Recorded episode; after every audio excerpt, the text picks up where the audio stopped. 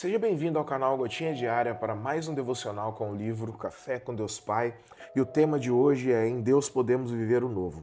Em Gênesis capítulo 5, versículo 3 está dito: Aos 130 anos, Adão gerou um filho à sua semelhança, conforme a sua imagem, e deu-lhe o nome de Sete. Bom, Adão e Eva devem ter ficado arrasados quando Caim matou Abel.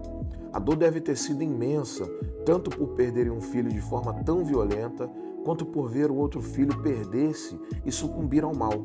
Quando Eva teve outro filho, Sete, ela disse: Deus me deu outro filho, indicando confiança na promessa que Deus havia feito de que a geração deles não seria exterminada. Vemos outro vislumbre de esperança em que Sete é descrito como um filho de Adão à sua própria imagem. Era o Pai Celestial renovando a humanidade. Lembro-me de que, quando criança, uma única vez meu pai me levou ao bar perto de casa para tomar uma laranjinha. Pode parecer pouco, mas cada vez que me lembro dessa cena, é como se eu tivesse esperança de que meu pai realmente se importava comigo. Talvez você não tenha grandes lembranças da sua infância, ou até mesmo tente apagá-las da memória, mas algo que não pode ser apagado do nosso coração é quanto o Senhor nos ama.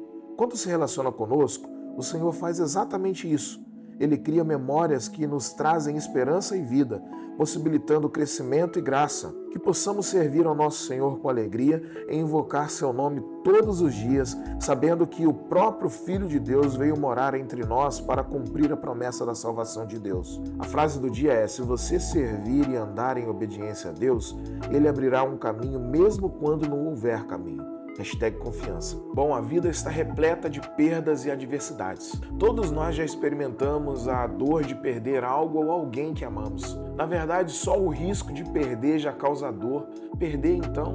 E o texto lido hoje acontece depois da perda trágica que Adão e Eva tiveram. Seu filho Abel foi violentamente assassinado pelo próprio irmão. Imaginem a tristeza profunda que essa tragédia trouxe à vida desse casal. Porque toda perda é terrível, Porém, quando é por tragédia, se torna mais terrível ainda. E eles tiveram a dor agravada porque, além da perda de Abel, eles enfrentaram a dor de ver seu outro filho, Caim, se afastar do caminho do Senhor. A escolha de Caim em abraçar o mal e se rebelar contra Deus trouxe ainda mais tristeza e preocupação aos pais. E em momentos como esse, é normal questionarmos o propósito de Deus e a razão por trás de tanta dor e sofrimento. Porém, mesmo em meio a essa dor intensa, Deus não abandonou Adão e Eva.